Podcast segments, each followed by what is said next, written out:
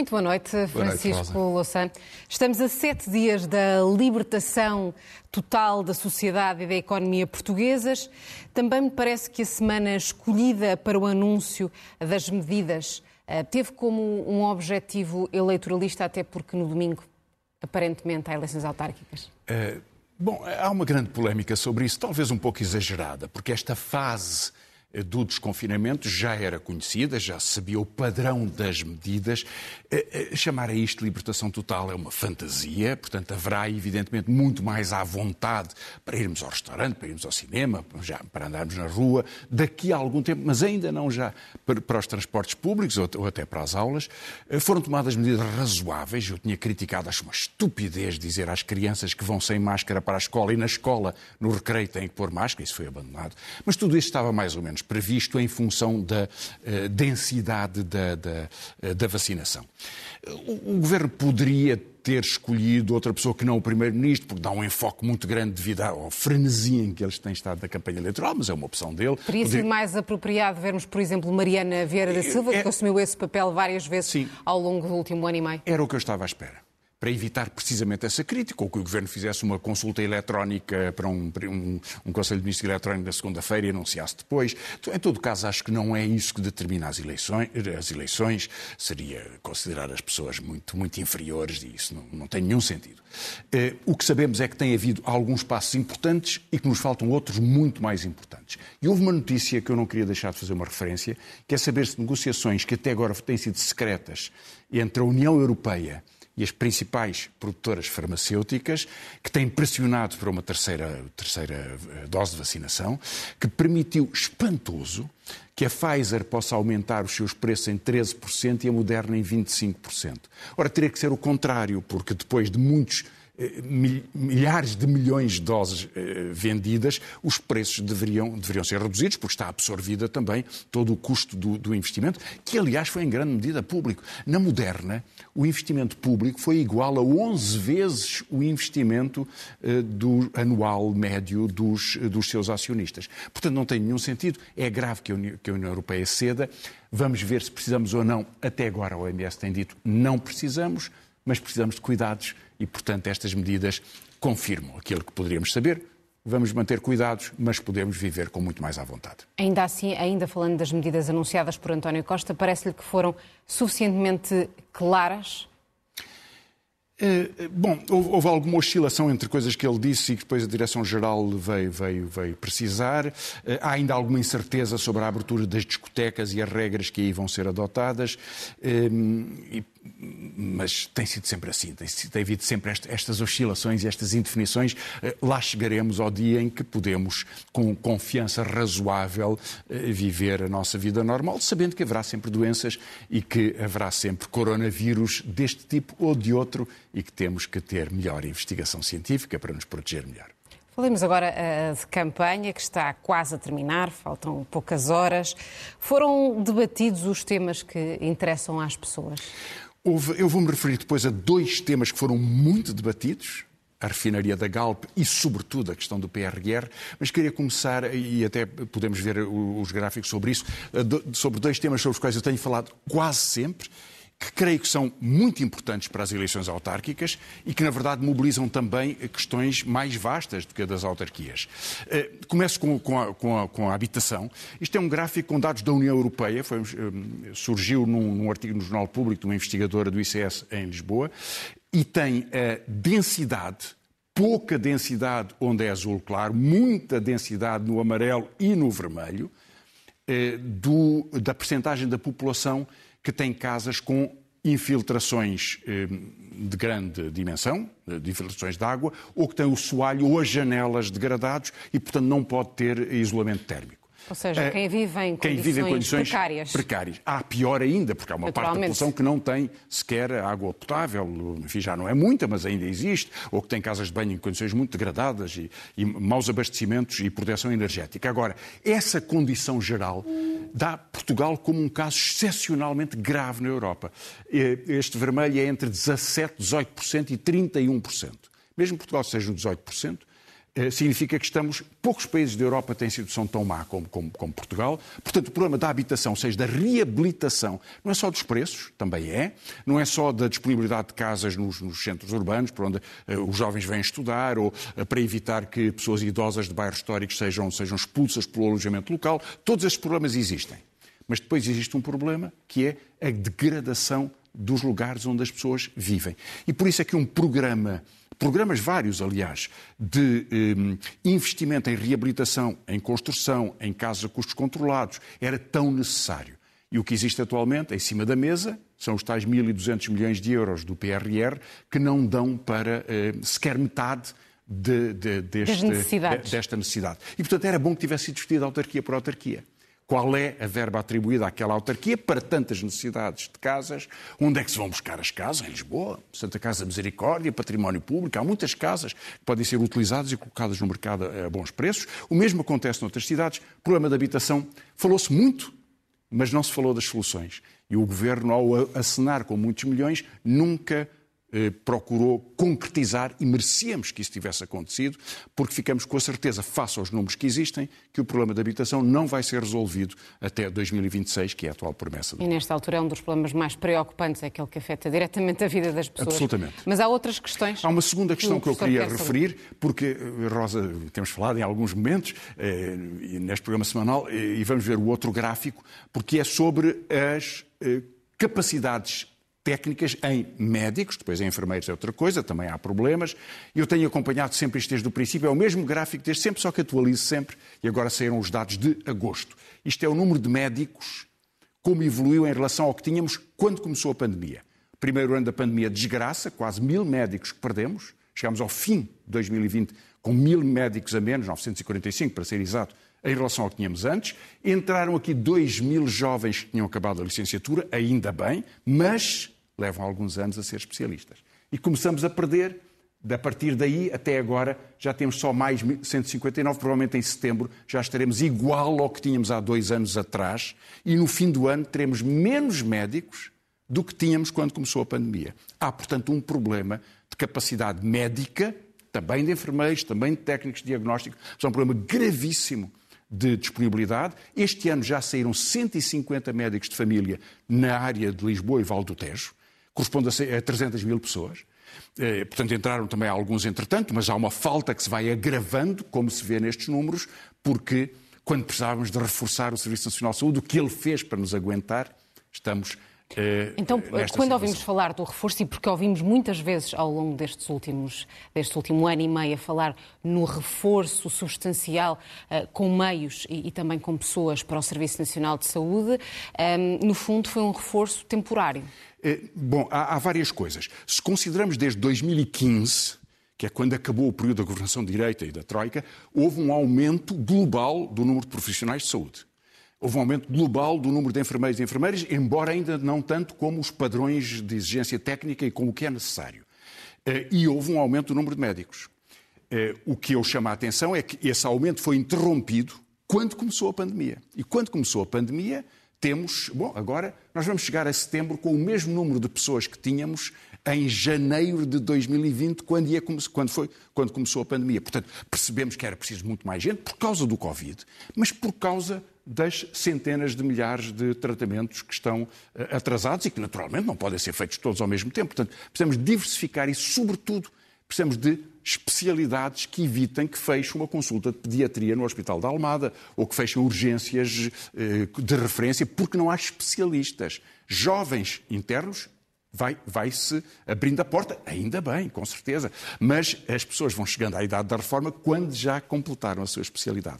Ou seja, Francisco Louçã, ficamos com a ideia uh, uh, também de que uh, a médio e longo prazo não há grandes soluções ou não há ninguém que pense com tempo para aquilo que deveria ser o Serviço Nacional de Saúde? Sim, há uma falta de estratégia, absolutamente. O Governo sabe as soluções. As soluções é ter carreiras profissionais, por é fixar médicos, ir buscá-los ao privado quando são bons especialistas estão no privado e são precisos no público, porque eles foram formados nas universidades públicas, nos hospitais públicos. Portanto, a solução sabe-se qual é. É recompor carreiras, criar valorização profissional, criar entusiasmo pela exclusividade exclusividade do Serviço Nacional de Saúde, mas nós estamos há 12 anos com a exclusividade fechada.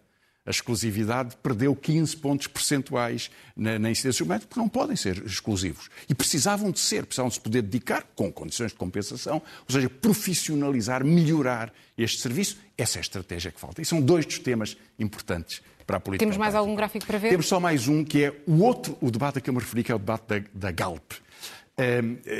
Foi um assunto que caiu na campanha no, no, passado domingo. No passado domingo. O Primeiro-Ministro foi a Matosinhos, onde foram despedidos estes, estes 400 trabalhadores, ou foram ameaçados de despedimento de 400 trabalhadores, houve 160 que acabaram por ser despedidos, e veio dizer, enfim, num arrobo de, de, de entusiasmo, que é preciso dar uma lição exemplar. Uma lição exemplar à Galp. Chamou, foi, surgiu a, a, polémica porque o governo não impediu estes despedimentos. Que e, aliás, sido anunciados, só para contextualizar, em dezembro. Exatamente, em dezembro, aliás, o Primeiro-Ministro disse isso, nas gestas de Natal, Natal, é verdade. Até valorizou o fim das emissões daquela refinaria. E há aqui dois valores que se devem compensar. É evidente que nós precisaremos de reduzir a utilização de combustíveis fósseis e, portanto, reduziremos a refinação ao longo do tempo. Isso é inevitável e tem que ser.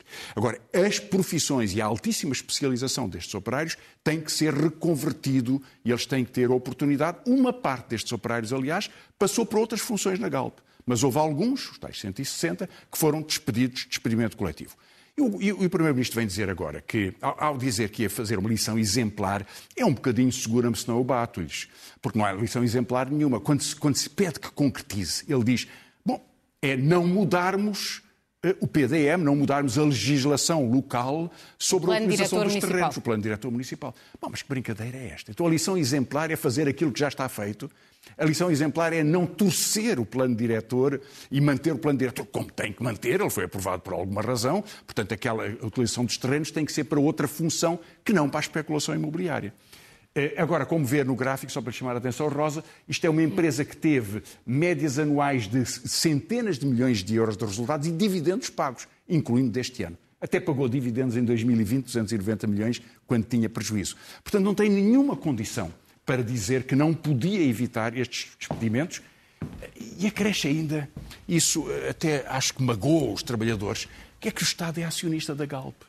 Está tem 7%, 7% através da parte Portanto, pública, precisamente. Que a lição exemplar poderia ter sido o acionista-Estado dizer aos outros acionistas, meus amigos, isto Mas o acionista-Estado assim. não foi tremendamente negligente em relação à situação uh, Totalmente desinteressado. Não há uma palavra do, do, do, do, Ministro do Ambiente, da Ministra do Trabalho, não há nenhuma intervenção. Houve uma intervenção eleiçoeira, eleitoralista do, do Primeiro-Ministro, que pensou que a coisa passava e que lançou essa bomba para efeitos da eleição em Matosinhos, passando por cima do respeito por estes trabalhadores que podiam, deviam ter emprego neste momento garantido.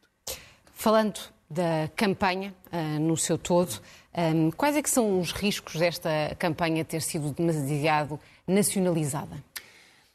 Uh, bom, vários partidos nacionalizaram a campanha, trazendo temas ou que são transversais a todas as autarquias. A questão da habitação é uma questão nacional e é uma questão local. Uh, ou, no caso do governo, fazendo a aposta mais difícil de todas, mais arriscada, uh, mas que o Primeiro-Ministro estava convencidíssimo que ia resultar e ainda que está convencido. Ele está convencido que tem uma espécie de chamamento, que a missão da sua vida é o PRR. É a capacidade de redesenhar algumas das políticas portuguesas, algumas das condições estruturais portuguesas a partir destes 12 mil milhões. Ele acredita nisto muito sinceramente e, portanto, fez disso um tema de campanha. Ehm, isso é nacionalização da campanha. Nunca vi, eu não me lembro, posso, pode, a memória pode-me trair de alguma forma, mas eu não me lembro de ver um primeiro-ministro a fazer uma campanha mais intensa do que de uma campanha legislativa. O primeiro-ministro está hoje no Porto, vai para Viseu a seguir. Eh, já fez não sei quantos comícios hoje durante o dia, percorreu 4 mil quilómetros nos últimos dois dias. E está. Eh, António Costa não costuma ser muito forte em campanhas eleitorais. É, é um dos pontos mais fracos dele, um homem inteligente, bem preparado, bem convicto. Eh, eh, normalmente falha muito nas campanhas eleitorais. Nesta campanha eleitoral tem uma missão. A missão é vender o PRR ao país.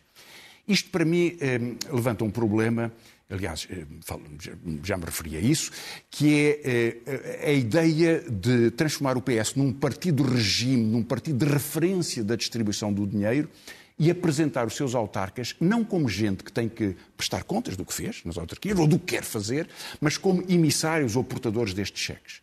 E esta transformação da política numa política de, de benesses ou de promessa de benesses, de, de aceno de milhões, que nós não sabemos muito bem, estão contratualizados, diz ele. Metade está contratualizado, um terço está contratualizado, 5 mil milhões de euros. Bom, mas com quem e como? E, e de que forma? E com que programas? E com que prazos? E com que verificação? Não sabemos nada. Sabemos do dinheiro. E andar de terra em terra a dizer 100, mil, 100 milhões, 300 milhões, com os autarcas do PS a dizer eu tenho o número de telefone do secretário de Estado, eu conheço, portanto sabem que comigo pode confiar, esta coisa resulta melhor, é uma forma de corrompimento do debate político que é muito grave. E para mim é uma grande desilusão e um choque. A Comissão dizer... Nacional de Eleições não viu problema nisso? Pois, muito bem, mas aí é uma interpretação política. Eu não estou a dizer que tenha havido uma violação. Aliás, eu devo dizer-lhe, não, não vou dizer o contrário, eh, António Costa, para mim, é uma pessoa com forte formação democrática. Eh, mas achou que em guerra não se limpam armas e que mais vale utilizar todos os truques do eleitoralismo, todos os truques da, da, da, do nevoeiro do dinheiro para convencer as pessoas de que o Partido Socialista tem que, tem que ganhar. Mas o que move uh, esse dinamismo constante uh, a que assistimos nas últimas semanas de António Costa é o facto de um, estar à vista uma vitória estrondosa do PS ou o seu contrário? É, talvez nem uma coisa nem outra. Veremos porque é muito interpretativo. Uma interpretação possível é que é a última campanha de António Costa e que daqui a, na, na campanha legislativa próxima ele já não estará e, portanto, faz disto este, este, este movimento. Em segundo lugar, porque ele quer reforçar o governo ao trazer o PRR como tema de governo para as autarquias, quer fazer as autarquias eh, correias de transmissão do governo nesse sentido e não se importa que o partido seja submetido a isso. E, portanto, quer ganhar força no governo. Se espera uma grande vitória, não é crível. Porque o PS terá algum desgaste eleitoral. Pode ter algumas vitórias importantes, disputa Évora com o PCP, procura manter a Almada também contra o PCP, tem a ameaça uh, em Beja, vai perder a Figueira da Foz, provavelmente vai perder uh, Coimbra, pode perder o, o Funchal, portanto são alguns casos, estes dois últimos, Coimbra e Funchal, muito importantes para a noite eleitoral de Rui Rio, que pode com isto eh, cantar vitória, mesmo sabendo que perde longe em Lisboa e que perde longe no Porto. O Porto tem uma votação eh, próximo do insignificante eh, e, portanto, noutros lugares fica, fica muito longe, mas, apesar de tudo, dá-lhe alguma compensação. António Costa sabe que tem essas perdas que elas são possíveis. Pode recuperar, pode ganhar Alcácer do Sal, enfim, há aqui algumas. Eh, pode ganhar a Guarda, tem a expectativa de ganhar a Guarda, tem a expectativa de perder Castelo Branco. Portanto, há aqui muitos equilíbrios eh, difíceis, mas eh, António Costa quer ganhar as eleições antes do dia em que se contam os votos, porque aí será mais complicado. E fê-lo dominando politicamente a campanha com o PRR. Ele sabia que se arriscava uma grande crítica por esta espécie de banalização da oferta dos milhões que é o pior que a política tem. Mas ainda é assim achou que os benefícios que... compensavam Exato. os custos. Continuou, acelerou. O bulldozer continuou e não parou, e ele estava, está convencidíssimo de que esse é um, um grande eh, um grande reforço para o governo, mesmo que em algumas câmaras isso depois se traduza, traduza mal. Agora, para o PSD fica esta situação difícil de poder ter estas vitórias, pode perder a Guarda, pode perder Viseu, o António Costa joga muito nisto de Viseu, com o desgaste de Fernando Ruas. Termina precisamente a campanha exatamente, em Viseu? Exatamente. Não é certo, enfim, há muita incerteza sobre isso. Amanhã haverá a circulação de imensas sondagens falsas para entusiasmar as hostes daqui e da colar. Um pouco mais difícil é a situação do PCP, que será o terceiro partido autárquico, sempre foi, continuará a ser. Mas será longe... capaz de contrariar a, tendência que se uh, verificou uh, há quatro anos? Porque efetivamente perdeu várias câmaras para o Partido Socialista. Perdeu dez câmaras, nove das quais para, para o Partido Socialista, tenta recuperar uma delas, Beja, tenta recuperar outra Almada, outra Barreiro. Uh, todas elas são opções difíceis, que não creio enfim, que estejam muito, muito. Enfim, veremos. É muito difícil esse, esse equilíbrio. A disputa ter um vereador no Porto, um vereador em Lisboa, eh, e procura consolidar um pouco a situação no, no, no Alentejo, onde há algumas câmaras que ganhou por uma diferença pequena. A evolução demográfica não tem sido favorável à consolidação do, do, espaço do PCP, embora algumas eh, autarquias são muito fortes para o PCP, como Louros, por exemplo, em algumas outras têm tido resultados consistentes sempre ao longo do tempo, como em algumas do do, Alentejo. Portanto, muito destacados destes três partidos estão outros. A campanha do Chega foi muito surpreendente. Foi uma campanha vazia de pessoas, não, não tinha ninguém, apesar de meios gigantescos, milionários de mobilização, ehm, e, ehm, com alguma acentuação desta política de Ventura, promete uma, uma, uma moção de censura que não vai apresentar. Eh, promete eh, abdicar do seu salário, que não tem, porque ele não tem salário como deputado municipal em Moura, não existe salário, não sei se ele verificou isso, pensa que lhe vai cair uma chuva de dinheiro, mas não, não há salário, portanto não abdica de nada. Eh, mas com um aspecto muito importante é que de repente conheceu-se centenas de figuras do Chega, quem são as pessoas que se candidatam em muitos órgãos, muitos órgãos. Ficou-se a, a conhecer conclusão um é que chegou? A conclusão é que o Chega só tem o André Ventura. E todos os outros são pessoas aflitas eh, na, na, naquele contexto. Eh, e, e, que mostram todo tipo de preconceitos, todo tipo de impreparação. E isso é um retrato eh, pesado sobre as possibilidades de, de, de Chega fazer outras disputas. Outros partidos, o, Bloco de Esquerda disputa vereadores em várias, em várias cidades para os manter ou para conseguir algumas situações, algum, algum reforço de posição. Creio que conseguirá alguns resultados eh, interessantes, mas enfim, está longe do, da posição dos três primeiros, primeiros partidos. Creio que terá muito mais votação do que o Chega em todos todas as cidades grandes, médias de referência. E isso é importante no contexto em que, na verdade, se disputará a partir destas eleições quem será o terceiro partido nacional nas eleições eh, legislativas eh, próximas. E Lisboa e Porto já se sabe, Rui Moreira ganha no Porto com uma enorme diferença. E Medina, Medina ganhará em Lisboa, Lisboa resta saber diferença. com maioria absoluta ou não. Creio que não, creio que não o terá maioria absoluta. do Rio Rio é outro. É, sim, não, o Rio não, não joga neste contexto. Moedas parece ter um pouco menos do que a soma da última campanha do PSD e do CDS. PCP e o Bloco parecem manter e os outros partidos têm muita dificuldade em chegar à variação. Portanto, é, é, são situações muito variadas no país, o mapa é muito diferente, vamos ter muitas notícias naquela noite da campanha eleitoral, mas essencialmente nos equilíbrios políticos o governo aguenta-se, reforça-se, estrutura-se, enfim, mantém a sua relação. A, a, a direita parece muito dividida uh, e, as, e, o PCP disputará o seu espaço autárquico e o Bloco procurará crescer em algumas cidades. Temos de falar ainda de uma eleição que vai acontecer no domingo, na Alemanha. São eleições importantes para a Europa. Estamos perante o fim da era de Angela Merkel, eh, que foi uma líder pouco consensual, mas muitas vezes foi a bússola da própria União Europeia. Eh, qual é que é a importância para a Europa destas eleições legislativas na Alemanha? Bem, é imensa, é imensa, tanto que é assim, exatamente como resumiu Rosa. Eh, na, noite de domingo, a eleição autárquica é muito importante para Portugal, mas entendamos, a eleição que determina a política da Europeia é a eleição de Merkel a eleição de, do sucessor ou da sucessora eh, de, de, de, Merkel, que sai depois de uma longuíssima carreira. Merkel deixa, no que diz respeito a Portugal, duas imagens diferentes. Não é? A imagem do tempo da Troika, Merkel e Schäuble foram muito agressivos com Portugal, com os outros países endividados, foram implacáveis na aplicação deste programa, nada do que se possa dizer altera esta realidade, foi assim que foi. E é verdade também que eh, ajudou a aguentar a Europa e a reorganizá-la eh, quando o Banco Central Europeu passa a ter uma política que sustenta estas dívidas de alguma forma e ela procura depois consensualizar um espaço. Curiosamente, houve um instituto internacional prestigiado que fez uma pergunta em muitos países, incluindo Portugal, sobre em quem é que os portugueses, os irlandeses, os franceses, os alemães, os holandeses, etc., votariam para um presidente da Europa, coisa que não existe, espero aliás que nunca exista, mas se votariam em Merkel ou em Macron. 10% dos portugueses queriam Macron e 52% queriam, aceitavam Merkel. Imagino que os outros não queiram nenhum dos dois, nem sequer essa opção. Mas é significativo de que Merkel é muito mais popular hoje em dia no conjunto da Europa do que o europeísta Macron, que pretende continuar.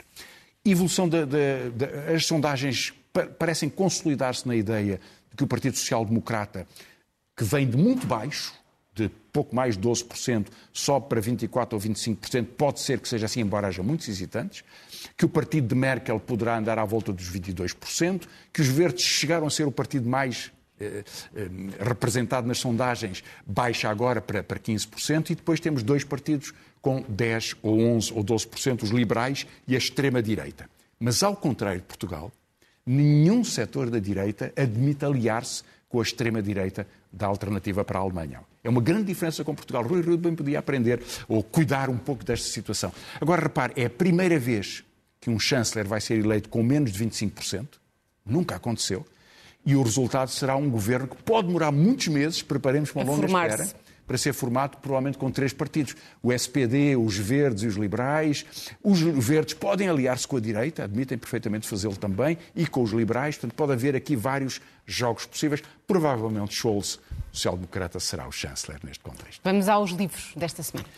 Então, precisamente sobre a saúde, a Bertrand publicou um livro excelente de um médico, neurologista, Bruno Maio, de São José de Lisboa, ehm, com prefácio de Henrique Barros e a nota de Ana Jorge, ex-ministra, O negócio da saúde, como a medicina privada cresceu graças ao SNS. Um outro médico psiquiatra, eh, Pio da Abreu, a pequena história da psiquiatria no Dom Quixote, um apanhado. Ele tem chamado a atenção para, para a evolução de novas doenças psiquiátricas, nomeadamente associadas às redes sociais e ao abuso, etc um antropólogo que tem na Parsifal uma obra notável, ele morreu há pouco tempo, morreu muito novo, Rui Mateus Pereira, Conhecer para Dominar, como eh, a, a antropologia colonial utilizou, foi utilizada pela ditadura no contexto de Moçambique para a domesticação ou para a submissão das populações. Depois Maria Filomena Mónica, Hernando Relógio d'Água, uma especialista nesta matéria, uma estranha amizade, a relação entre essa de Queiroz e Ramalho Ortigão. Os dois juntos escreveram, sem assinar, portanto escreviam uma vez ou outra, as farpas, que é um conjunto de publicações que são a desmontagem dos, tempos da, dos últimos tempos da monarquia, que são entre o sarcasmo, enfim, é são os mestres do sarcasmo, sendo que são muito diferentes, porque essa de Queiroz, um homem conservador, mas enfim, fez a sua evolução, e Ramalho Ortigão aproximou-se até do integralismo lusitano, portanto, dos precursores do fascismo eh, em Portugal, isto já na década de, de, de 20, já depois da, da morte dessa de Queiroz. E Maria Filomena Mónica conta essa história. Isabel Lucas, uma colega sua, Viagem ao País do Futuro, é sobre o Brasil, o Brasil a partir de livros a partir de grandes obras da literatura brasileira, para interpretar histórias, acontecimentos, reportagens, um livro magnífico. E, finalmente, sobre a precariedade, tanto que eu tenho falado disso, o trabalho aqui agora de um, quatro autores, Renato Miguel do Carmo, Jorge Caleiras, Isabel Roque e Rodrigo da Assis, na Tinta da China, crise, histórias de jovens que fazem o percurso da uh, precariedade, porque é o trabalho que hoje têm, uh, e é por isso que dois em cada três jovens é precário ou desempregado. É o trabalho que têm e que não têm. Chegamos ao momento zen desta semana. O momento Qual é zen. que é? É, bom, é, é, é talvez uma das frases mais marcantes desta campanha eleitoral. António Costa. Não tivemos muitas. Uh, tivemos bastantes, ainda assim, ainda assim, alguns momentos. Bom, ontem houve alguns fantásticos. André Ventura a dizer que foi Deus que o encarregou de governar Portugal. Enfim, ele já repetiu isto várias vezes, mas é uma coisa extraordinária.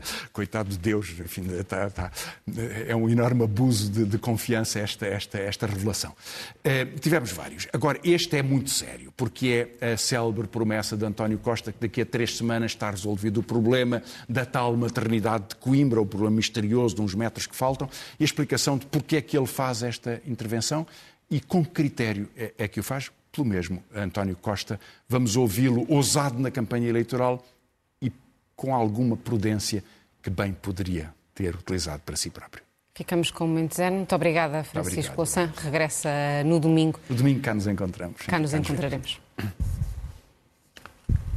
Há neste momento, eu daria 700 metros de diferença para podermos tomar a decisão final e abrir o concurso para a elaboração do projeto. Não é a altura. Estamos em campanha eleitoral. Concentra-te no que tens a fazer. Mas, Manel, a partir do dia 27, doa por onde doer. Nós não podemos levar mais do que três semanas a resolver o problema dos 700 metros. O plano de recuperação e resiliência já prevê a verba necessária para podermos realizar a variante do Tâmaga. Obviamente, um Primeiro-Ministro que está em funções deve fazer é procurar distinguir muito bem quando é que está em funções de Primeiro-Ministro e quando é que está nas outras funções partidárias que tem.